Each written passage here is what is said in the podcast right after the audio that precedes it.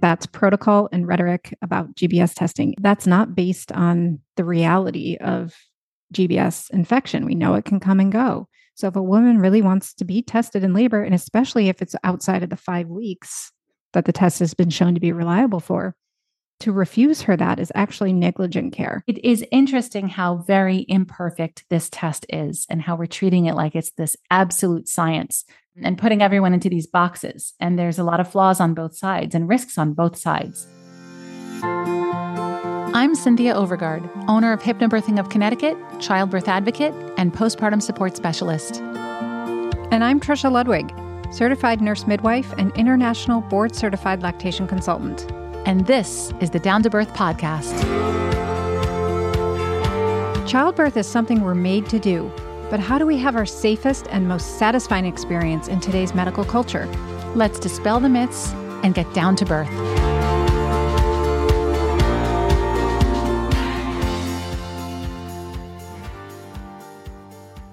All right, we're finally here, the long awaited GBS episode, Trisha. I know it's unbelievable that we are two years into this, just getting to GBS. We're almost three years into this. Let's uh, we're in the we're approaching the end of season three. it's just going very fast. Are we really? Yeah, yeah. New Year's is going to be the beginning of our fourth year in our fourth season. Wow, three, three, three full years, three right, full 2020. That'll be 2023. Oh my gosh. And GBS is uh, it's a very important topic for a few reasons. First of all, if you're early in pregnancy, you're not thinking about it, but around 35, 36 weeks, about a third of women are going to be informed that they are GBS positive and may feel quite overwhelmed because they didn't see it coming. They don't understand it. They don't know what it is, what decisions to make around it. Is it dangerous? Are there protocols to follow or to avoid? So we'll be getting into all of that. The other reason this episode took quite a while to put together is that we've put many, many hours of research into it because there are a lot of studies around GBS. It's just a lot of them don't agree with each other, and the data is different from country to country. So we had to tease out the data that was incongruent with what some of the other things were showing. And we had to number crunch a little bit to compile some of the information for you. And we hope we've put it together in a very logical, succinct format um, what do you think, Trisha? You think we are going to pull well, that off? It was it was a lot of brain bending work. Yeah, I, I think we're going to have a really informative, great discussion around it. Mm-hmm. Um, and women are going to hear a lot of things that they absolutely will not hear from their medical provider. So it is going to be very valuable. But I think just the point about the studies too is important to say that most of the actual research was done way long ago, many years ago, and there isn't a lot of recent research and there really there is really no randomized controlled trials of recent and that's the gold standard of research so we don't actually have good modern day research on gbs so we should begin probably by explaining what GBS is. Let's do that. But before we do, let's tell everyone that we have two versions of this episode today a regular and an extended version. There are two ways to get the extended version. You can subscribe on Apple Podcasts. And if you already subscribe to Apple, then the extended version is the one you're listening to right now automatically. And if you don't have Apple or prefer not to use Apple, head over to patreon.com slash down to birth show. Patreon is P A T R E O N. We'll put it in the show notes.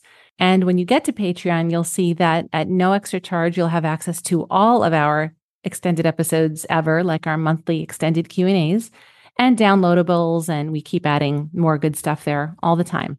Now you might be wondering what's covered in each version. So in this regular or baseline version of the episode, we will be covering what GBS is, how it's screened, what are the risk factors for testing positive, how effective are the antibiotics, risks to not taking the antibiotics, and finally, what are the risk factors to a baby contracting GBS because it is the number one risk to vaginally birthed babies. So that's important as well. And that's what we'll be covering in the regular version. Go ahead, jump not, in. Uh, not only is it just the number one risk, but it is the leading cause of infant morbidity and mortality in vaginal birthing women still today. Right. Yeah.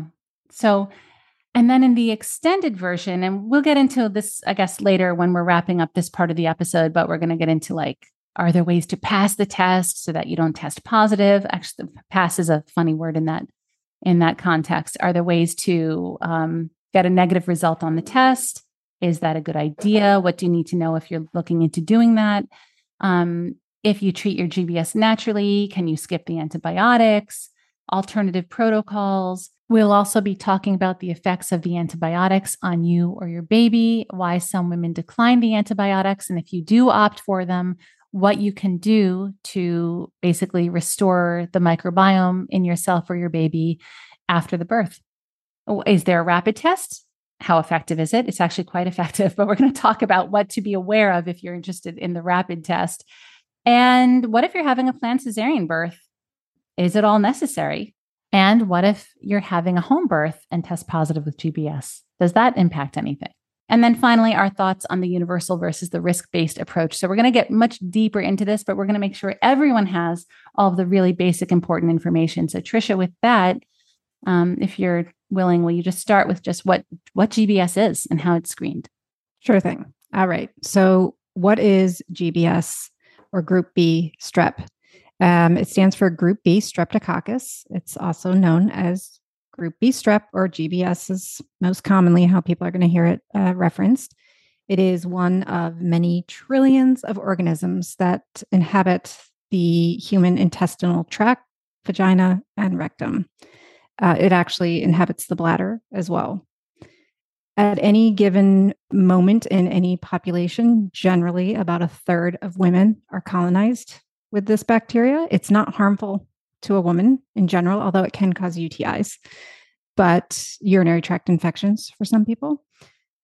But in general, it's not harmful to be a, a carrier of it. And you can be a carrier of it at some points in your life, and you can be a non carrier carrier of it at other points and throughout your just a, a single pregnancy. You can have GBS at one point and not at another point.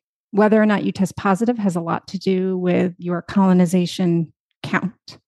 So if GBS is a really prevalent bacteria in your vagina or rectum, you're more likely to test positive. If it's just very minimal, you're less likely to test positive. So the risk is to your baby, not to the mother, really. Very little risk to the mother. Um, and the risk is that there can be a direct transfer of the GBS bacteria from mother to baby, typically after water breaks because the most common way that babies are infected by GBS is that the bacteria ascends um, from the vagina into the uterus after the water bag of waters is broken and you no longer have that protective seal.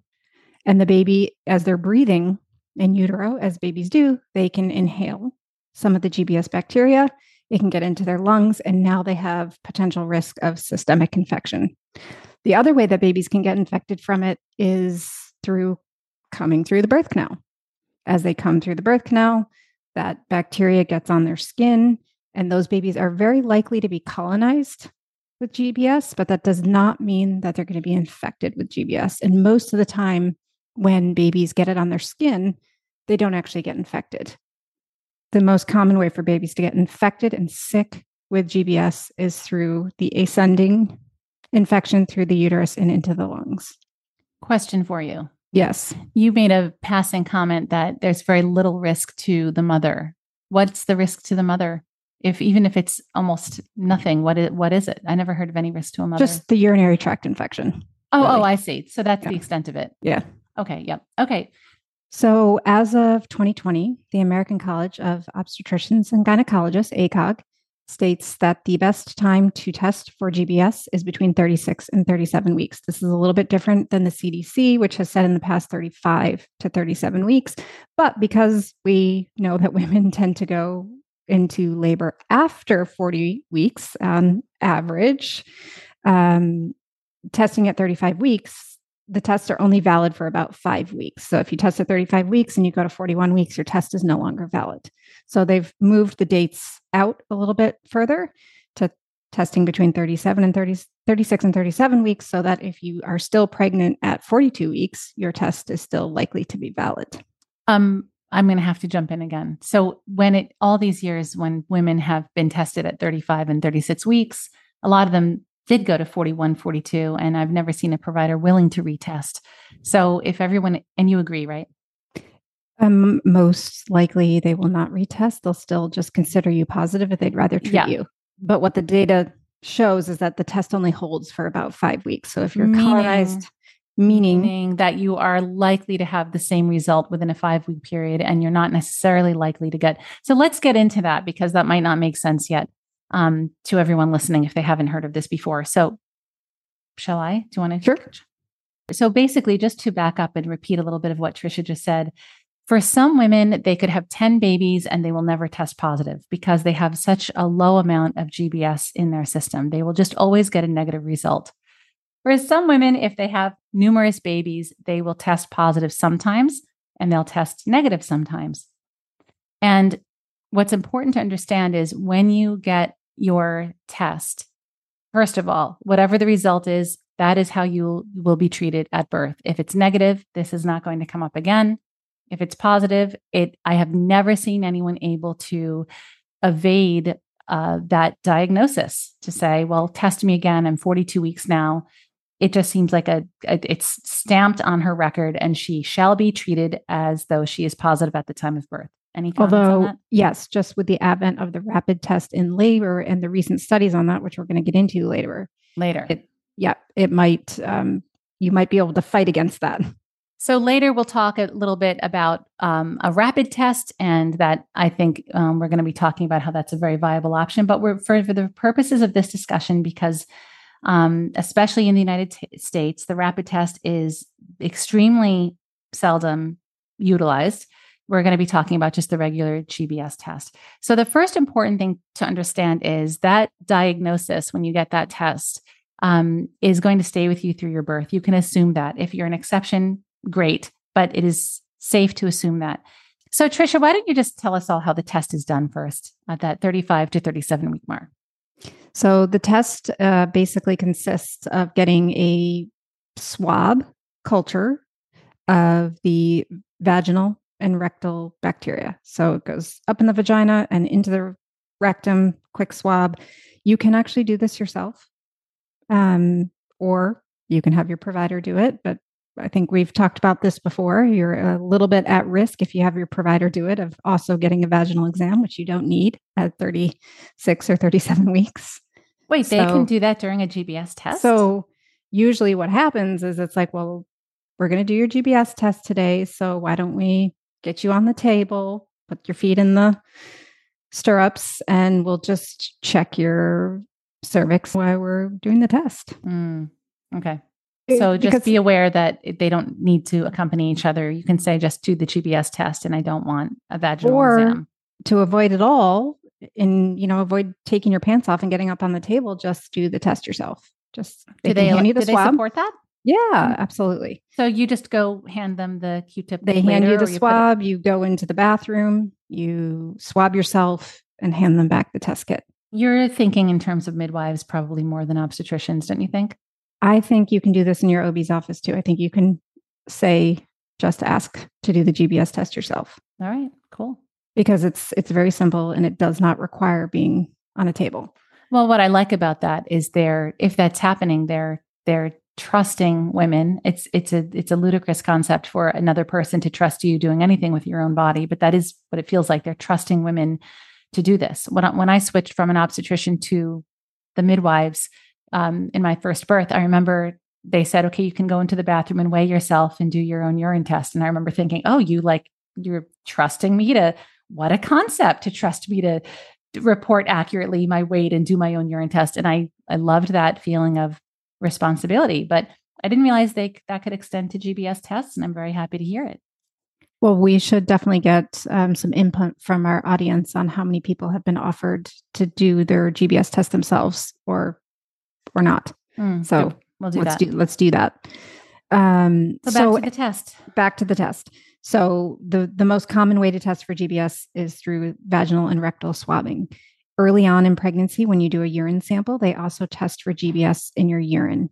Two to seven percent of women will have test positive for GBS in their urine. If you test positive for GBS in your urine, you are considered to be a high colony count um, high, have a high colonization of GBS, and therefore you are considered positive all the way through, and they won't even do a vaginal test at 36, 37 weeks.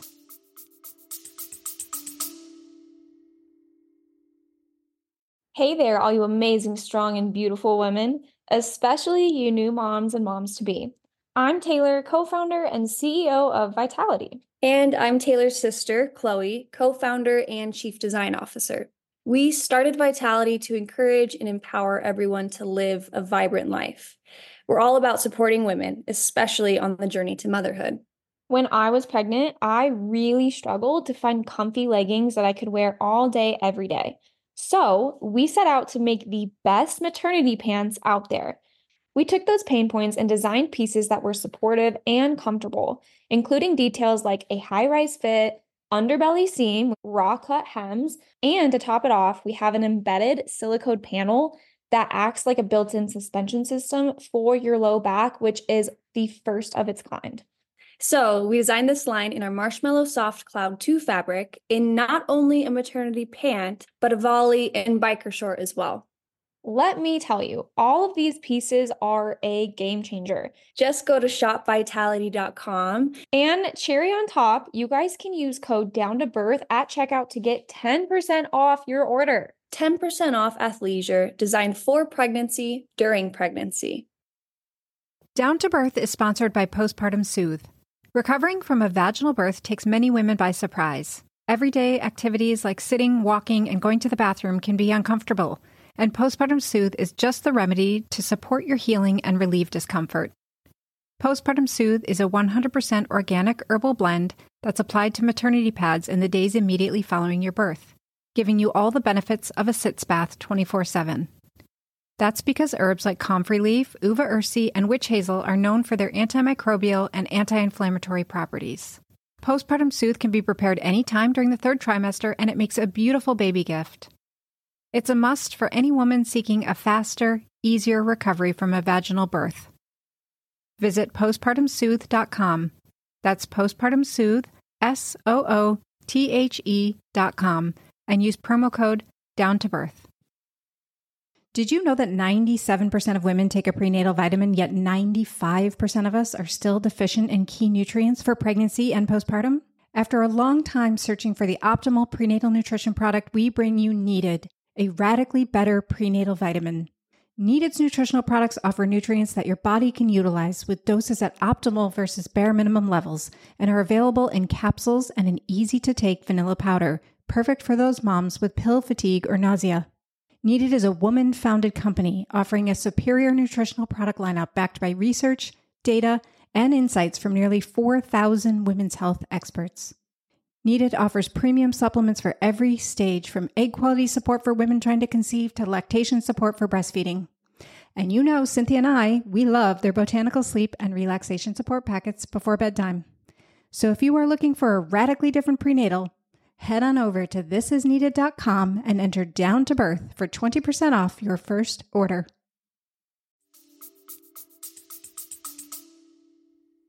And they don't treat women during pregnancy for that, do they?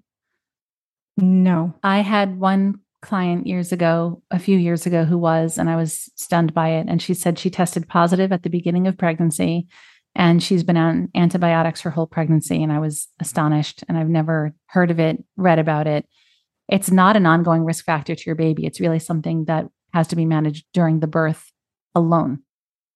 Right. So so what they're assuming what they're assuming if they're treating you with antibiotics throughout pregnancy is that your baby's at risk of getting infected all throughout your pregnancy that that risk of the ascending infection into the uterus is possible with your bag of water intact. Now, there may be some providers who believe that's true, but I don't think that there's any evidence to support that. And there certainly is risk of being on an antibiotic throughout your entire pregnancy um, and because in the case of GBS in the urine, it's a lot less likely that your GBS status is going to change throughout pregnancy. And that's why when you test positive in the urine, you're considered positive all the way through, and they're going to want to start antibiotics as soon as you're in labor. So there are problems with the test. It takes about a couple of days for the results to come in, at least 48 hours um, that is may potentially a problem with what the test, but there's there are bigger problems with the test. You want to talk about what they are? There are definitely problems with the GBS test. It's not a perfect test. Um, the the issue is that, as we mentioned already, GBS can come and go. There are false negatives with the test and there are false positives. You can test positive at the time of your screening, but in those cases of women who test positive at the time of screening, when they actually go into labor, 16% or so of those women will actually be negative at the time of birth. And conversely, if you test negative, about 9% of those women who test negative at their screening will be positive at the time of birth. And interestingly, two thirds of the cases of early onset disease of GBS or GBS infection in the baby are in false negative women. So, women who were tested, tested negative, ended up with their babies getting sick. Two thirds of the cases are of that type. So, just to just to reiterate a little bit, if you are tested positive, then your provider will be recommending that you receive periodic courses of intravenous antibiotics during your birth, typically a course of antibiotics every four hours. But I've heard of providers who uh, who deviate a little bit from that protocol. But most women get one or two, potentially three courses throughout their labor. And a lot of women don't love that and they're a little bit bummed about it because no one wants to give unnecessary antibiotics. Um, the risk of your baby contracting GBS we're going to get into, but it's very low. So to for all women to receive it, it's a little bit of a downer sometimes because you know you don't want to give unnecessary antibiotics if your baby doesn't really need it. But the the more interesting side of this is for the women who test negative, as we said earlier, it really doesn't come up again. But 9% of them will actually be positive at the time of birth, and no one's thinking about it. No one's addressing it. No one's doing anything about it. And we're not saying that they should, because the only solution would be if we don't have a better test in the meantime, to give absolutely everyone antibiotics during birth, which would be ridiculous. But it is interesting how very imperfect this test is and how we're treating it like it's this absolute science um, and putting everyone into these boxes. And there's a lot of flaws on both sides and risks on both sides. I think the most important point there is that if two thirds of the babies who are getting sick with this, which is what we're trying to prevent, babies getting early onset disease, if two thirds of those are born to mothers who tested negative, then our screening system isn't working that well. Right. The other thing I want to say, just a point on getting the antibiotics in labor, is that also if you don't get the antibiotics at least, if you don't start them at least four hours before your baby is born, their effectiveness is dramatically decreased like by at least half. So that's uh, an important point. Let's just stop for a second and talk about that. So let's say a woman goes into labor, she gets to the hospital at noon, she's been in labor for a couple of hours. We're going to talk about risk factors, but it, what should happen is whether it's within four hours of her membranes being released. And we'll get into risk factors later. But Trisha, what if her membranes are intact?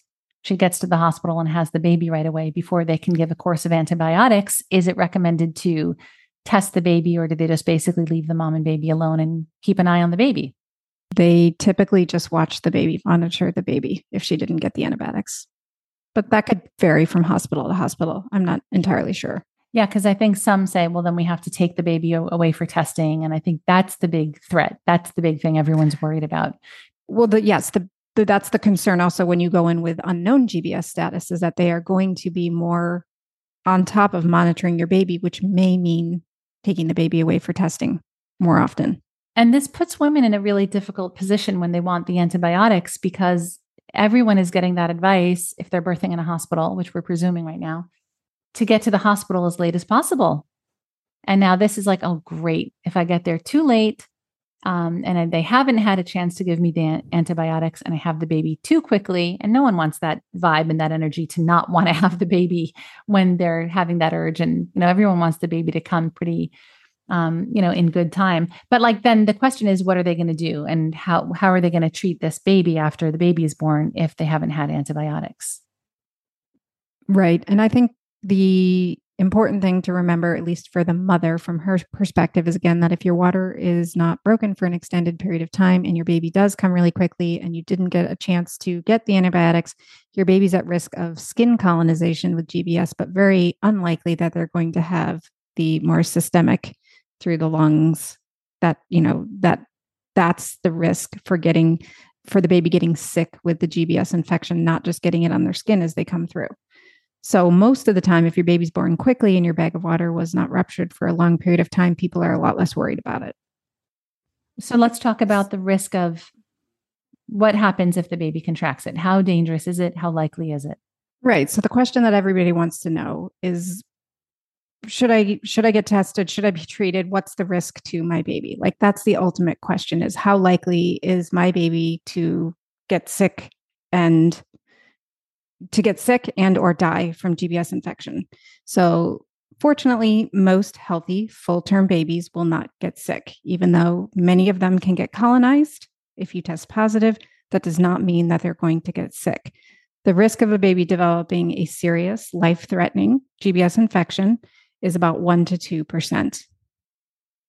The mortality rate, the number of babies that actually die from GBS infection, is about 2 to 3% for full term infants. It's much higher for preterm infants.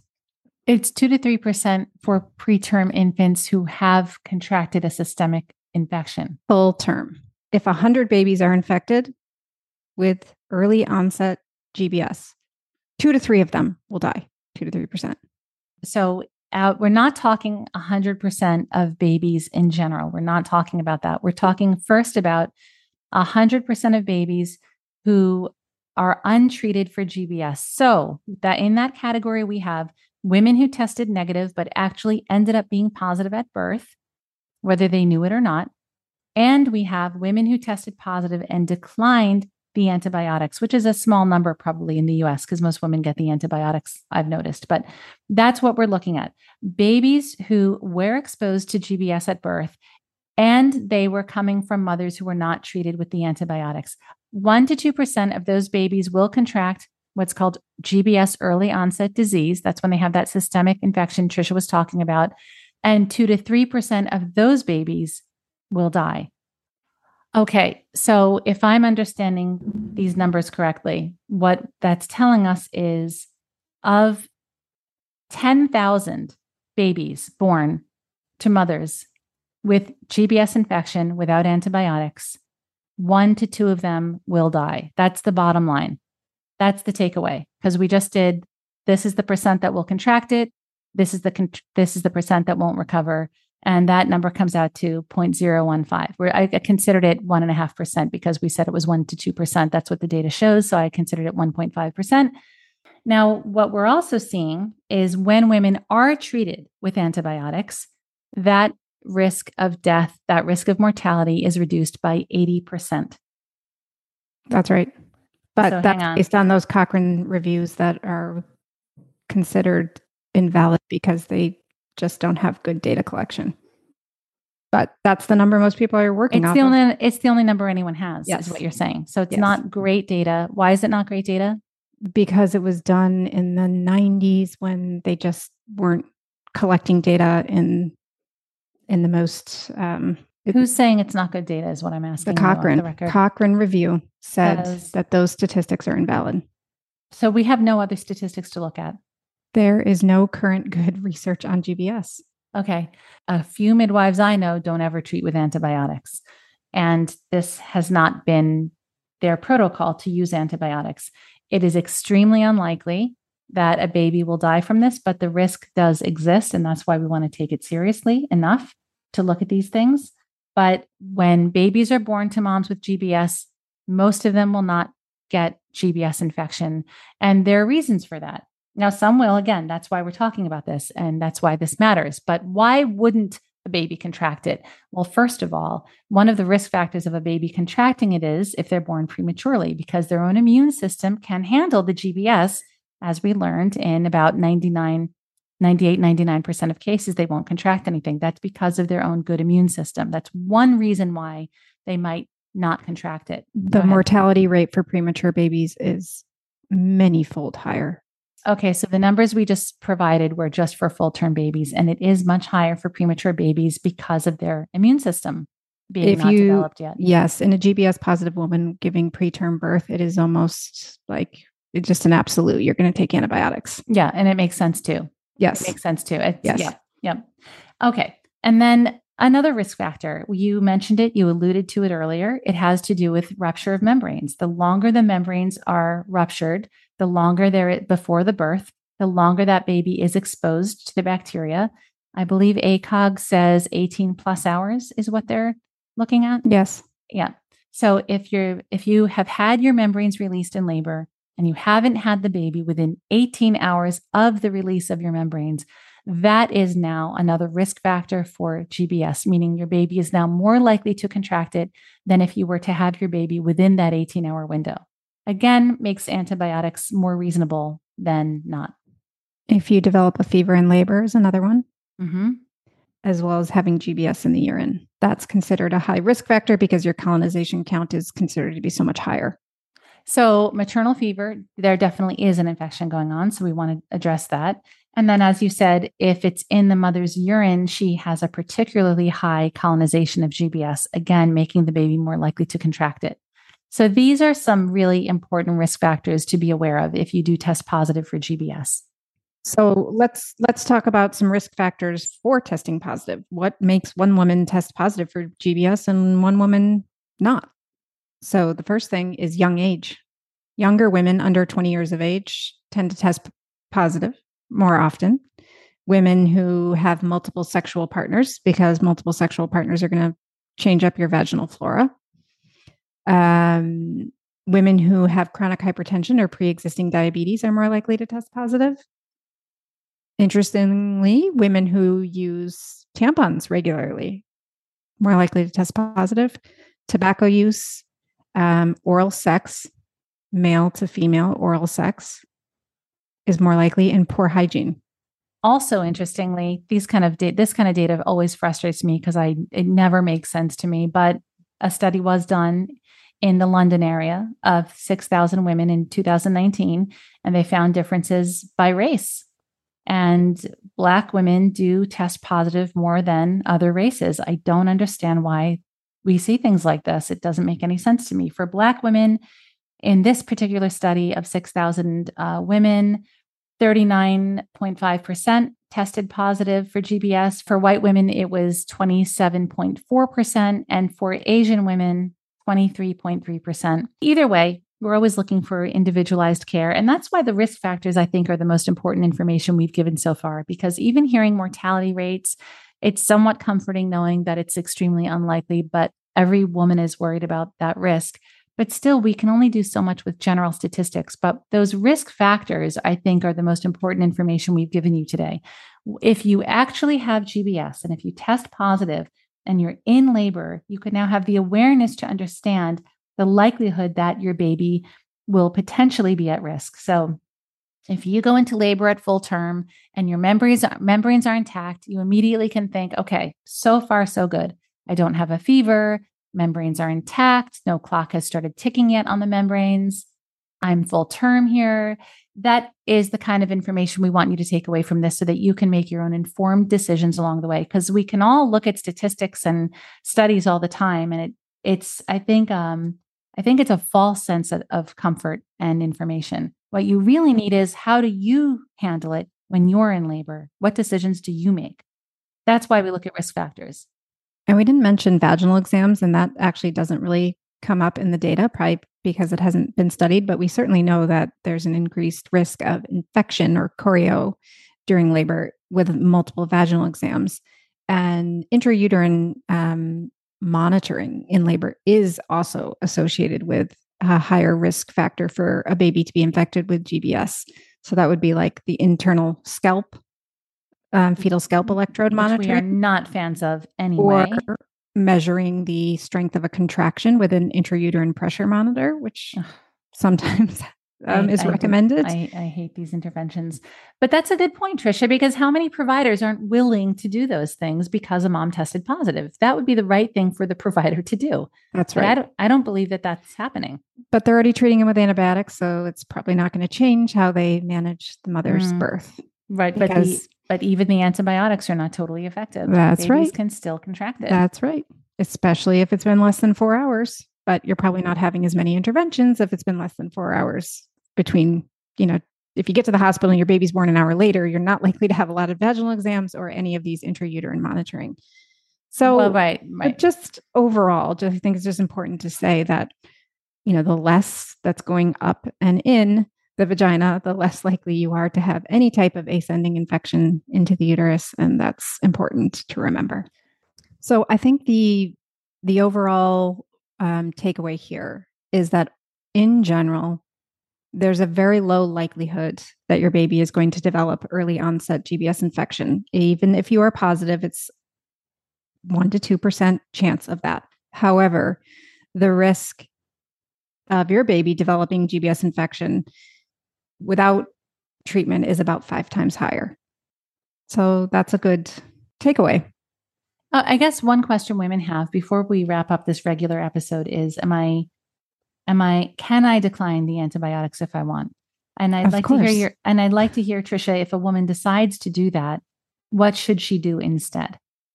For example, we had um we had uh, Christina's birth story on our episode in I think it was February of last year, might have been March of last year, and um, she shared a really extraordinary birth story of having GBS her providers wanted to induce her. She called me crying from the parking lot of the emergency room and she said every cell in my body is telling me not to go into the hospital right now and and be induced because my membrane's released and I have GBS.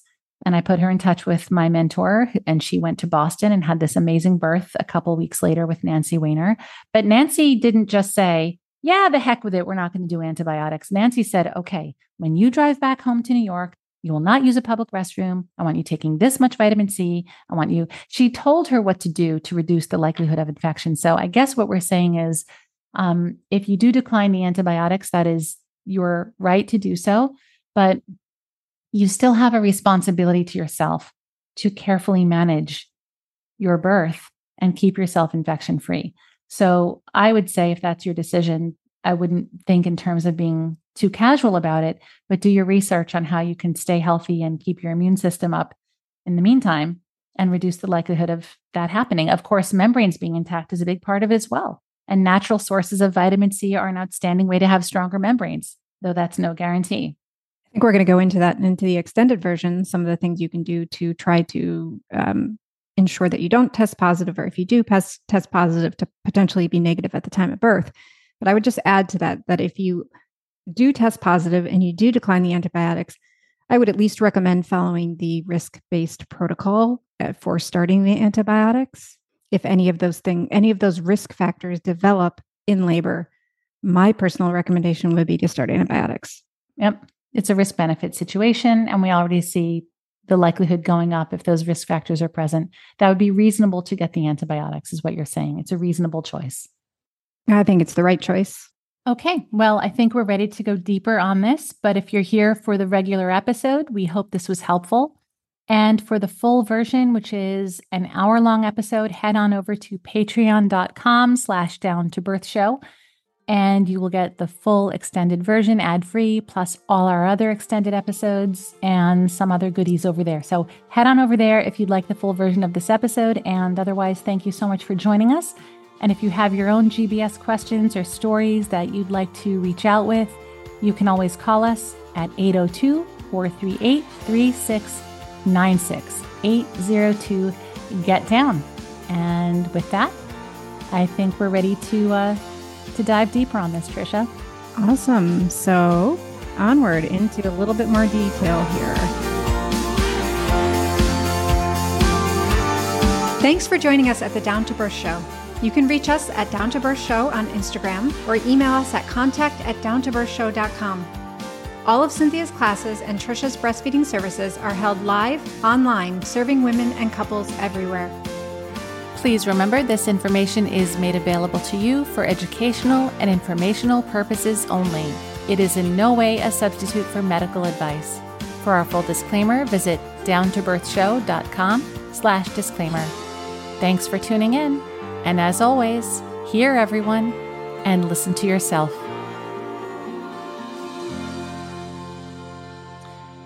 And yeah, that's it. I have nothing to say. I'm out of words. I'm out of words. Ran you? out of words. Out of words? Yeah, yes, me. No. I can run out of words. Happen once in a while. Wow.